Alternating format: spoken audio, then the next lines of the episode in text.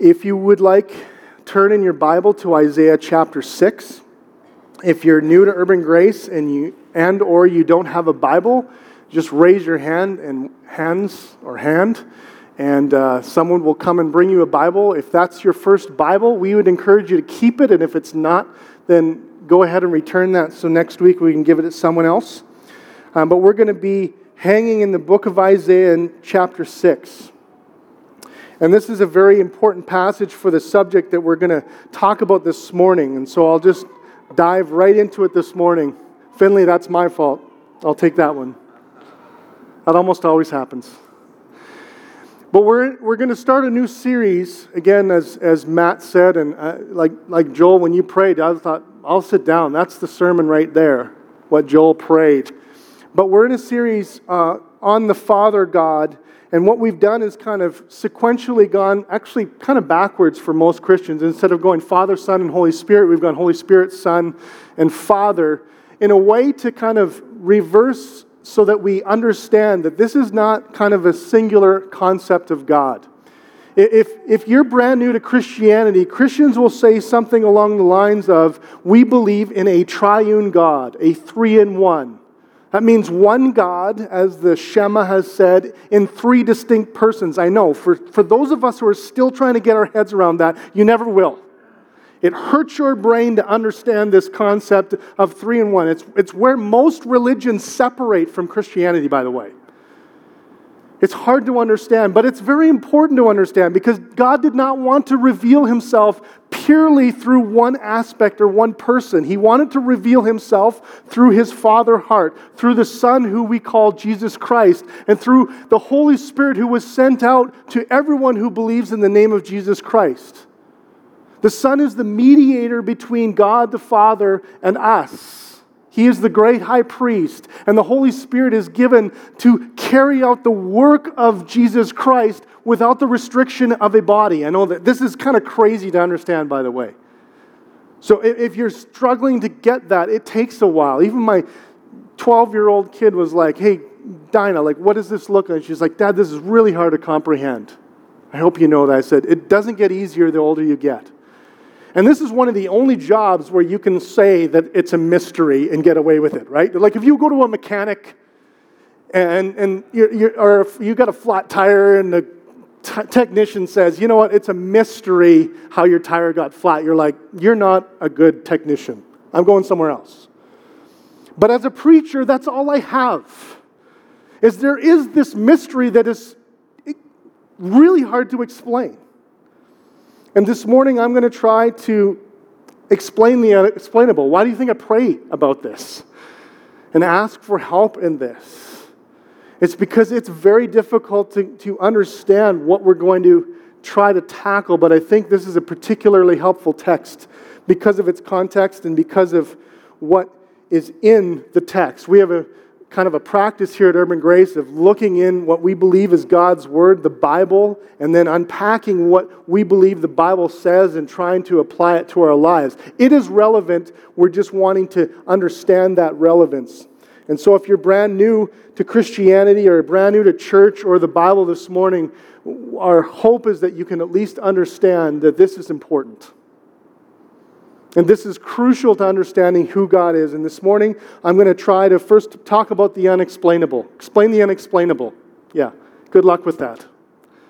Secondly, I'm going to talk about something in the text, the response that Isaiah has to this unexplainable, which is very understandable. And then lastly, I'm going to talk about something that we don't expect at all. I'm going to talk about the unexpected response of God to both himself and Isaiah's response. And so Joel read it out for us this morning. I don't think I'll read it out again, but I will be referring to it over and over again. Again, Isaiah chapter 6.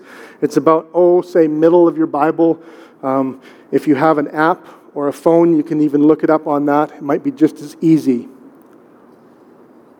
But the story of Isaiah is a very interesting one. It's written uh, quite a while into the story of how God is developing his people. So, at the beginning of the Bible is really the beginning of the story of God uh, developing his people. And in some ways, he creates them perfect and they, they make a big mess. And so the rest of the story of God is how God is redeeming and trying to get back to that original view that he had, a real, original vision of his people. And, and they continually mess it up. And there was a long season where they, they kept misunderstanding that the blessing that God was giving and their crops were growing, they were wealthy, they had a lot of resources, and they had the land that they were given that God had provided for them. And they kept mistaking that for, uh, we're doing everything right. You ever done that with your parents or someone else? They, they, you mistake their grace toward you or their generosity toward you as you're doing the right thing. And so this is what was happening with the people of God as they were misunderstanding this. And Isaiah was given the awesome, and I mean that in the real sense of the word, the awesome task to proclaim an awesome God. But he was quite discouraged. And so that's the first part that I'm going to get into. He talks a lot about God's holiness as a way of reminding the people who God is. They needed a clear vision of who he was and what he was about. The, the word holy is a weird word for us. We don't use it very often. Maybe we use it at the beginning of a phrase like holy cow or holy something else. That's the only place we use this word, possibly. It's lost so much meaning and it doesn't mean a lot to a lot of people. But if you're a Christian or if you're a disciple of Jesus Christ, actually, I would say this is one of the most important words we need to know about God one of the most important descriptions of God we have. And it's not incidental that I'm putting this message at the beginning of all of the various attributes because I think if we misunderstand God's holiness, we will misunderstand his love at the same time. And so we need to understand this. The book of Isaiah uses the word, uh, the phrase, the Holy One of Israel. Also, that's his favorite name for God. That's how he described God as the Holy One of Israel. And to put this in context, when Jesus came upon the earth and he asked his disciples, What do you think of me? They said, Well, or they said, basically, Jesus said to his disciples, those who were following him, You know, are you going to follow me too? Or are you going to simply, when I have a hard word for you, you're going to leave? And one of his disciples says, Where else would we go? We know you're the Holy One of Israel. Meaning his disciples were even though they didn't have all the concept of who God was, they were looking at Jesus and going, You're, you're God. An enormous statement. And then when Jesus rose from the dead, he actually said to his disciples, Before you go on mission, wait for my Holy Spirit. In other words, every aspect of God is holy, and it's important to understand that. And so let's get a little bit into the vision, the unexplainable, that I would say.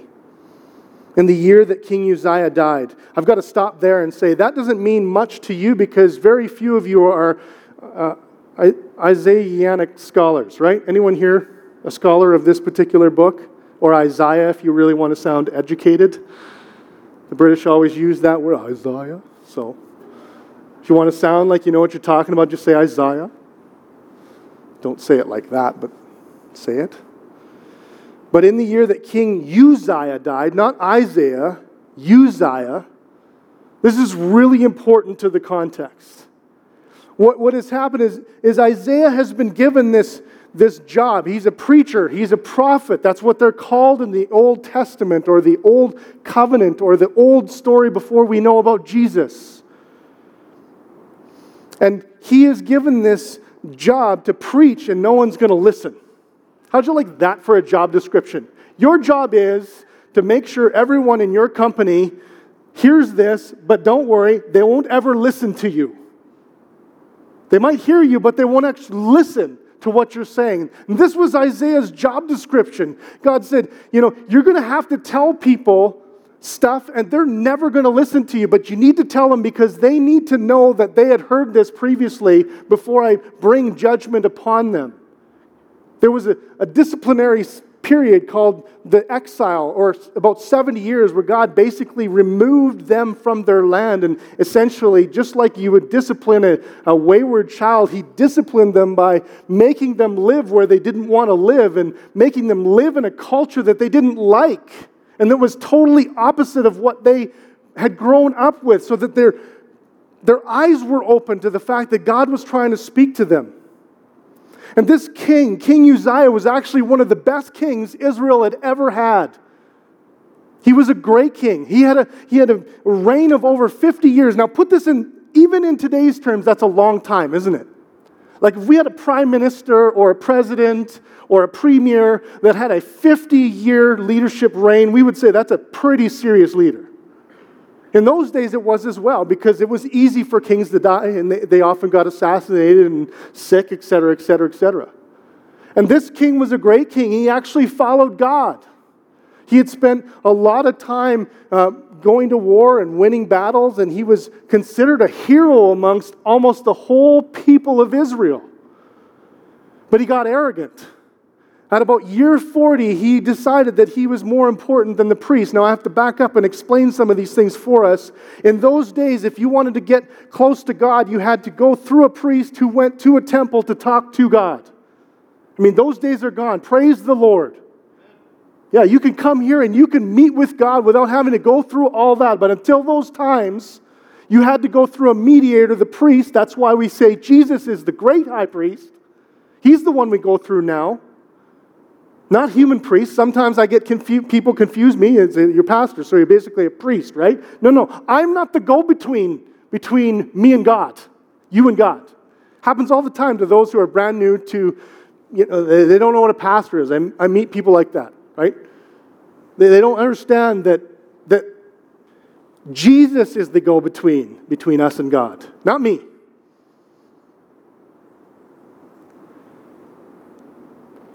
Uzziah thinks he's better than the priest.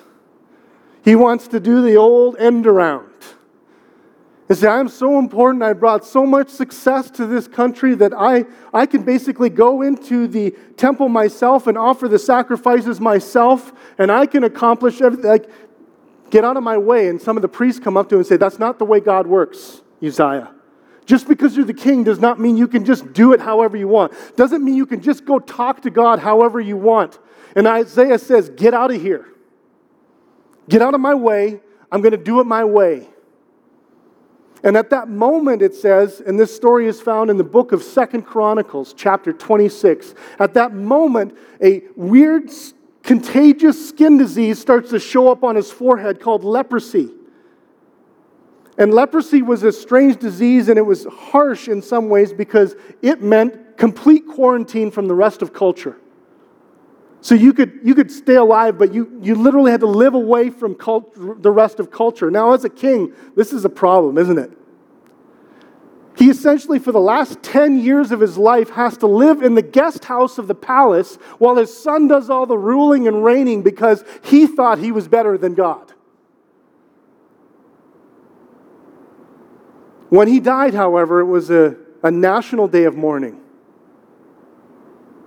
Anyone remember the day where Princess, when Princess Diana died? Anyone remember that? You remember where you were, right? Like there are still television programs that lay out the timeline. Like it's a national day of mourning. Imagine a king 50 years. It's a national day of mourning. And guess what the big question is? Who is going to be king?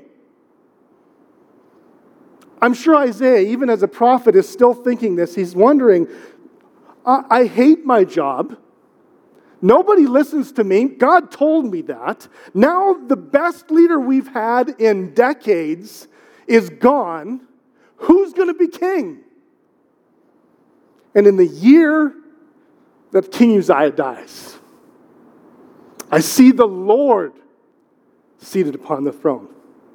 Start to make sense? What Isaiah is trying to say here is when our earthly king died, it was that year and that time when I saw the real king on the real throne.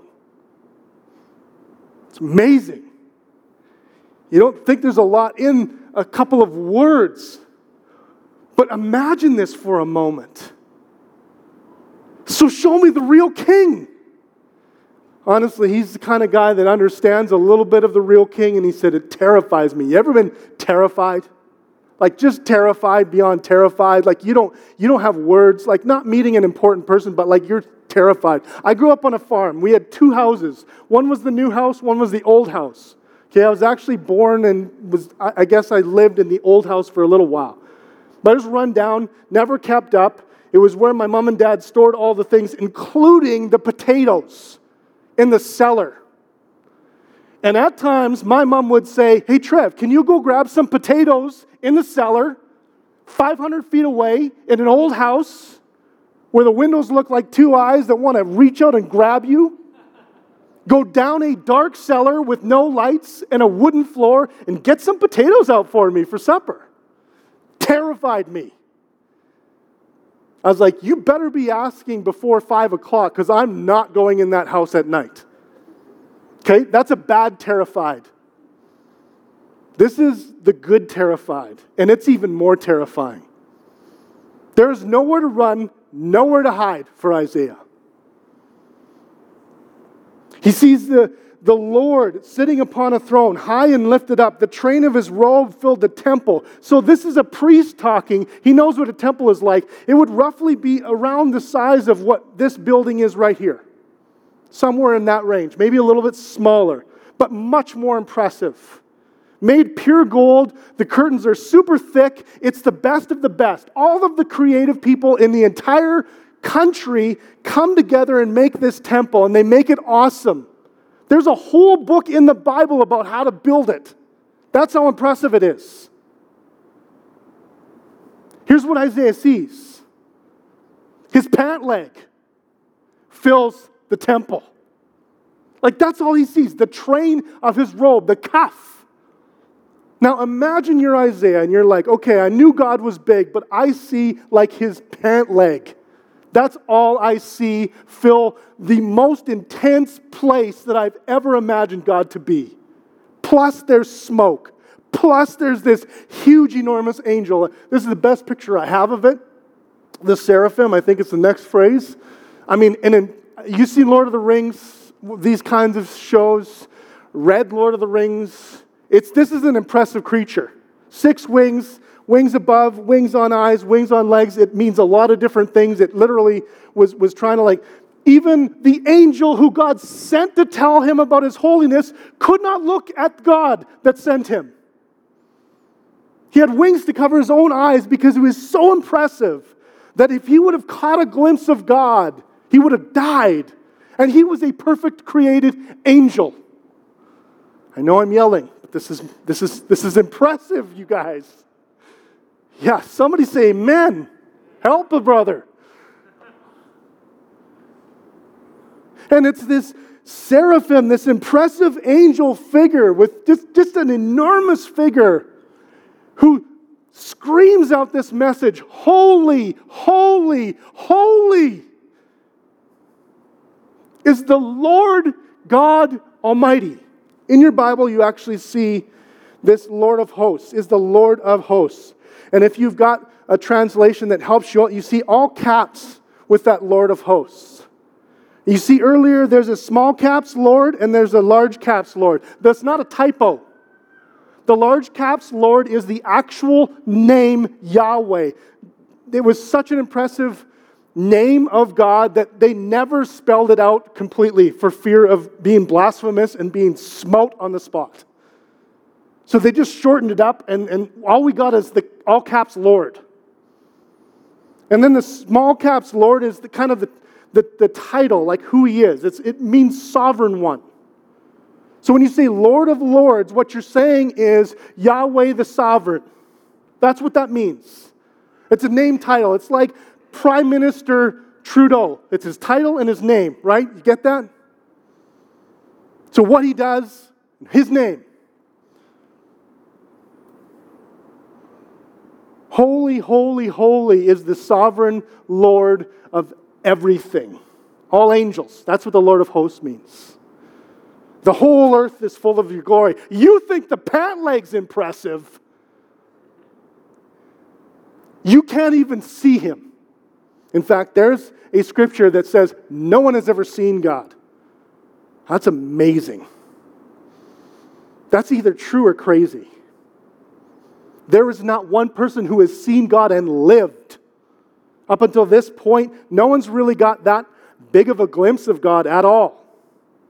Moses was one of the closest. Here's what happened with Moses is Moses was like, "I would like to meet you face to face." And God was like, "You don't want that because you will die." You ever been out in the snow on a glacier on a bright sunny day? It can almost kill you. Like you don't have sunglasses, you get sun blindness, like you get sandpaper feelings on your eyes from a couple of minutes of exposure. Imagine there was nowhere else to go and you didn't have sunglasses. This is some of what it's like to experience God. And Moses said, I would like to see you face to face. And God says, You will die, and I don't really want to kill you. So here's what I'll do you hide behind this rock, and I'll pass over, and you will feel my shadow as I pass by. That's the closest you're going to get to how awesome God is. What does holy mean? Ultimately, it means separate. It means above. It means pure. It's a multifaceted word. Separate in that it's, it's a way. I, I think the closest thing, it was R.C. Sproul who wrote a great book, the best book that I know on this subject, called The Holiness of God. Should be on everyone's bookshelf who wants to know more about God, honestly. It's a great book. And what he says is the, the best phrase that we could come up with in English is like a cut above everyone else, right? You, you see that if you encounter a good product, right? You go into a store and there's a good product and it will say a cut above everything else, better than the rest. That's what holy essentially means. A cut above everyone else, not everything else, everyone else, and everything else. It means pure. It means right. So there's a moral dimension to holy and there's a physical kind of dimension to holy. Some of you are somewhat terrified, and honestly, this is the right response of this kind of God. The same God. We haven't changed who we're talking about here. We talk about Jesus, we're still talking about God. He is a perfect God who always does what is right all the time, every time. Do you know anyone else like that? Who claims that even? Some of us have maybe been in trouble with the law. You want a judge that's on your side, who maybe doesn't do everything that's right all the time if it works in your favor. That's kind of what we hope for right? You're speeding down the road and you want a police officer who will look the other way because you're in a hurry today. But the next day, when they're trying to catch the other guy going fast, you want him to like be on your side again and not for that person. You want an impartial judge. This is not Jesus. This is not God the Father. He's not impartial to some. He's right every time to all people, all times never makes a mistake, never lets someone get away with something when they shouldn't, never misses anything, never doesn't have all the information so he can't make a good, rational decision. This is holy God, pure, right, a cut above anything you can imagine. Now, why does it say holy, holy, holy? Again, triple, triple holy. Doesn't mean a whole lot. We don't talk like this today, right? Like if someone said, How are you doing this morning? Oh, I'm good, good, good. You don't say that. We don't talk like this. Doesn't exist in Hebrew literature, by the way, except here. And it's kind of like concentric circles. Like if you want to emphasize something, you say it more than once. a couple times it happens twice like when Jesus says, Truly, truly, I say to you, he's saying like truth and like double truth. True, double true. Jesus said it first. This is not twice. This is the only time something is repeated three times, and it's the only word that is repeated three times. And here's what it is Holy, holy, holy. In spite of the fact that Moses did get that backside glance at God, his response when he discovered God's holiness was he took off his shoes. That's all he knew how to do. He's like, I'm not wor- worthy for this. Remember, what's that movie where we're not worthy, right?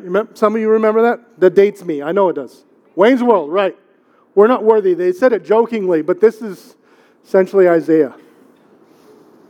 I'm not worthy. The people I'm in aren't worthy. The Bible never says that God is love, love, love. Never says that God is mercy, mercy, mercy. Never even says that God is grace, grace, grace, but it does say He is holy, holy, holy. It's so important for us to get this.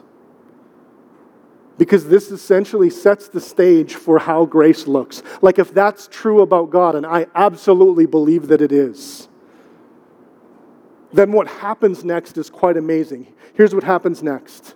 Next point. Totally understandable. Totally understandable. What is Isaiah's response? Woe is me! I am a man of unclean lips, and I live amongst a people of unclean lips. Now, let's, let's, let's talk about this for a second. Isaiah is a prophet. What is his main tool for doing his job? His lips. Some scholars say that it's, it's also um, what comes out of the mouth is indicative of what's in our heart. We all know that. There's an essence in which, like, when someone says, oh, I'm just joking, we always say, yeah, but there's an element of truth in what you say because whatever you say, there's something deeper underneath it. So we understand this concept. Either way, I don't think it matters.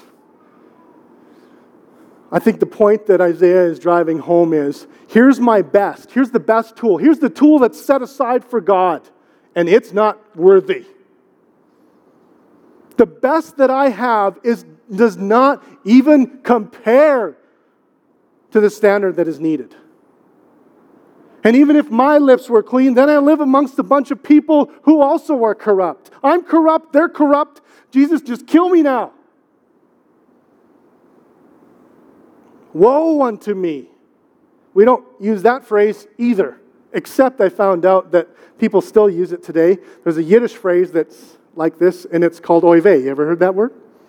Oy? It means woe is me. You don't say it at the end of a celebration, you say it when you realize what kind of you're in.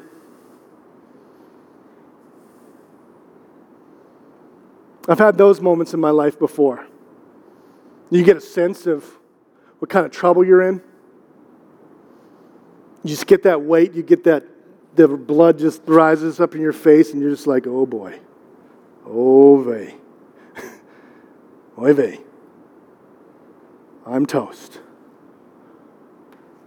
Totally understandable, is it not? If this is what he sees, if, if that picture was what he saw and then what he heard, smoke always was used by God to separate himself from other people. Again, to go back to this story of Moses, is, is Moses would sometimes go in the tent and speak to God. He wouldn't see him, but he would speak to God. And what did God use to cover the tent up and to separate himself from the rest of the people? Smoke. That's what he used. Closely associated with fire, not fire, but very closely used as a way of separating himself and saying, there's something separate, there's something holy about this conversation. No wonder Isaiah says, I'm dead. I'm toast. That's the right thing to do, God. Destroy me. Destroy me. I can't stand in your presence. I don't deserve to be here. I, I, He's supposed to be a preacher. He's supposed to be one of the most set apart people in all of the planet who speaks on behalf, half of God. And he says, I can't even jump over this guy's pant leg. I can't even get up to his cuff. It's so impressive.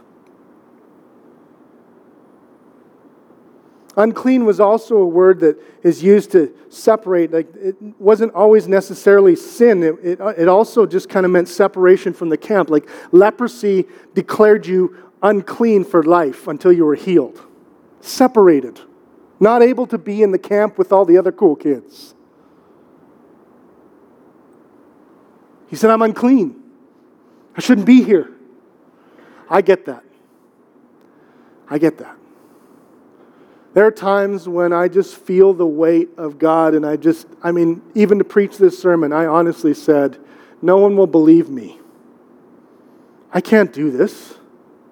I am not worthy to stand up here and tell people about the holiness of God when I barely comprehend any of it myself. And what's worse is I disregard it way more than I care to admit.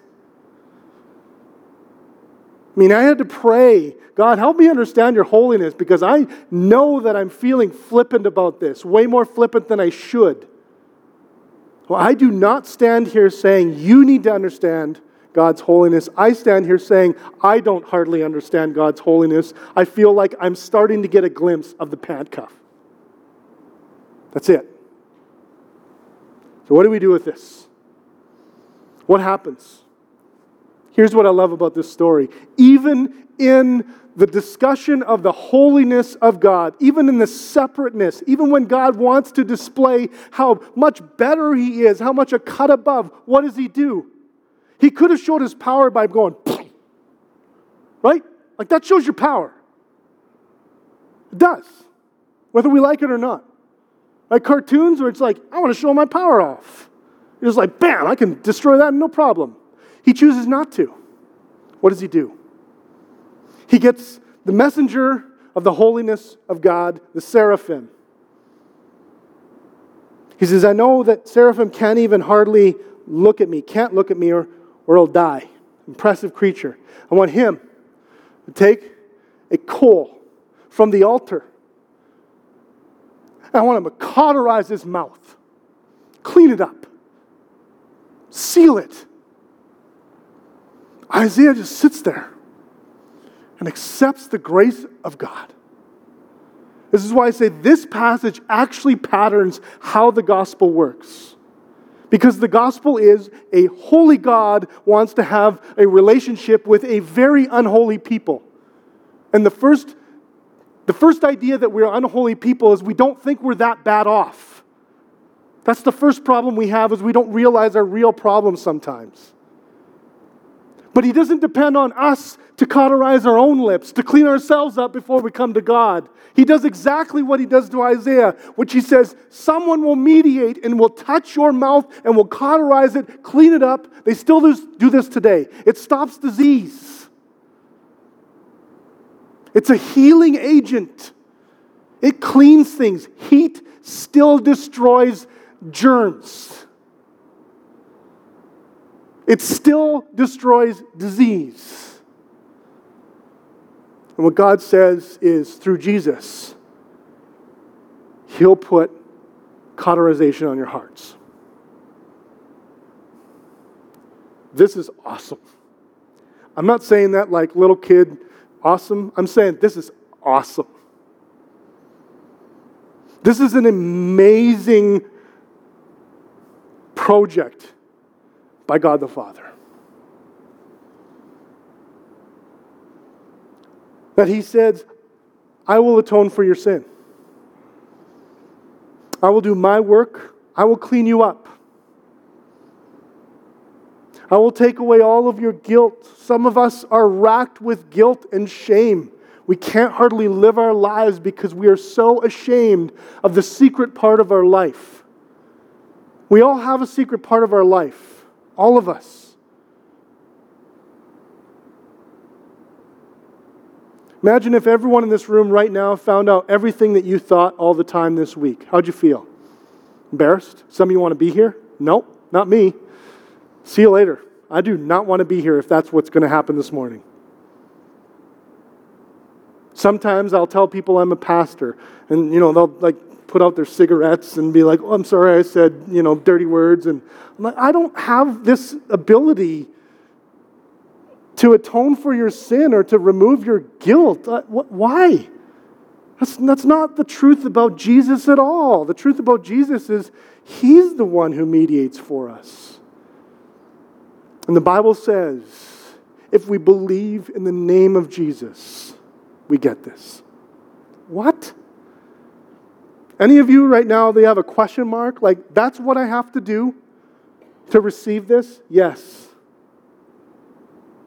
That's actually what the gospel says. If we confess our sins, he is faithful and just to forgive us our sins and to cleanse us, to cauterize our heart of all unrighteousness.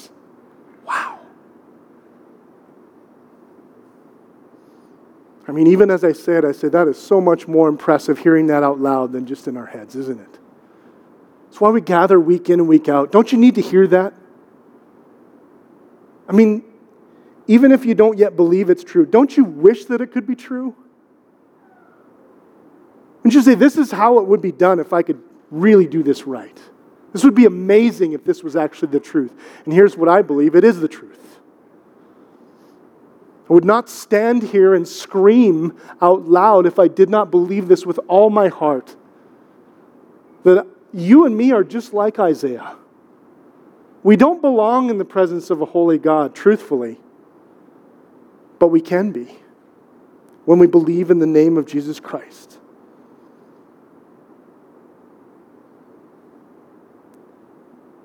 We, like Isaiah, need this cleansing. This cleansing really comes through one mediator. There's only one name by which men and women can be saved. There's only one name by which men and women can ultimately be cleansed. There's only one name by which men and women can have their guilt and sin atoned for. There is only one name which men and women can believe in all across the world, and that name is Jesus Christ. Yeah. It's the name by which all the spiritual beings in all the world shudder. When Jesus cast out demons, do you know what they called him? Demons, by the way. Do you know what the demons called him? Get away from us. You're the Holy One of Israel. Jesus is like, You don't get to preach that, so you shut up. I will let someone else tell me that I'm the Holy One of Israel. You go into these pigs over here. It's amazing that we get to be part of this. It's a great honor to sing Holy, Holy, Holy. It's a great honor. It's a great honor to be one of God's children that is cleaned up by Him, that is viewed as pure. Because what happens in the next verse, this is a whole nother sermon, but this actually sends then Isaiah back on his mission because he was a discouraged prophet who probably had his hands in his pockets and was like, Good grief, God, what am I going to say? And he has this vision, then what does he say immediately?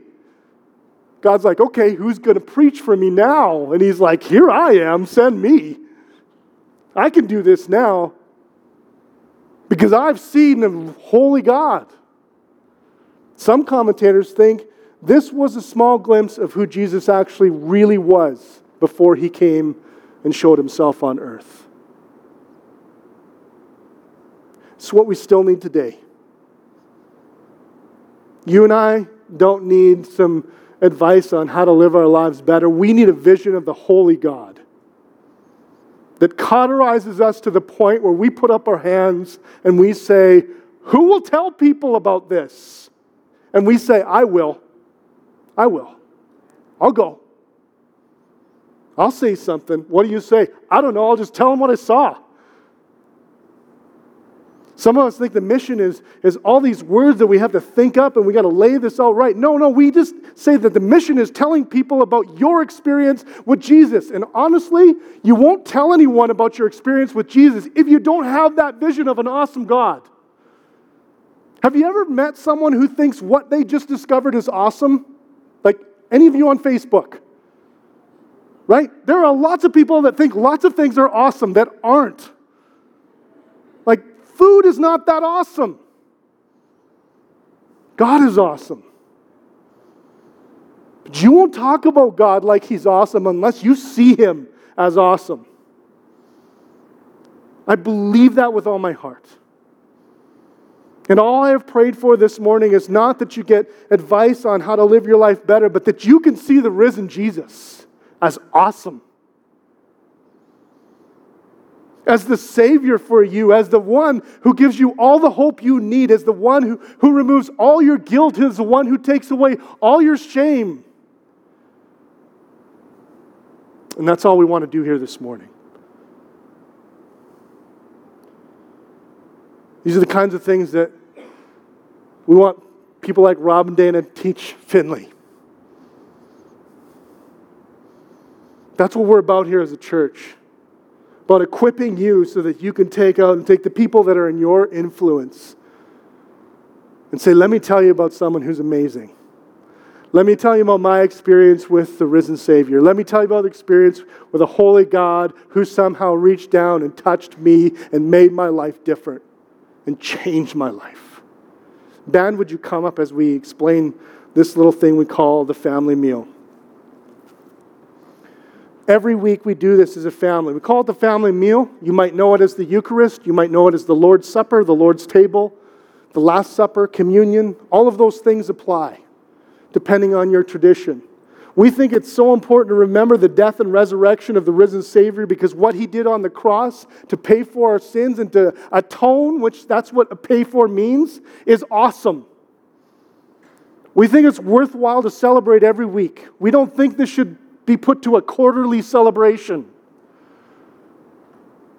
We think you need to hear this, feel this, experience this week in and week out when we gather together. And so that's what this is. The bread really represents that Jesus was incarnate. He became flesh. He was God become man.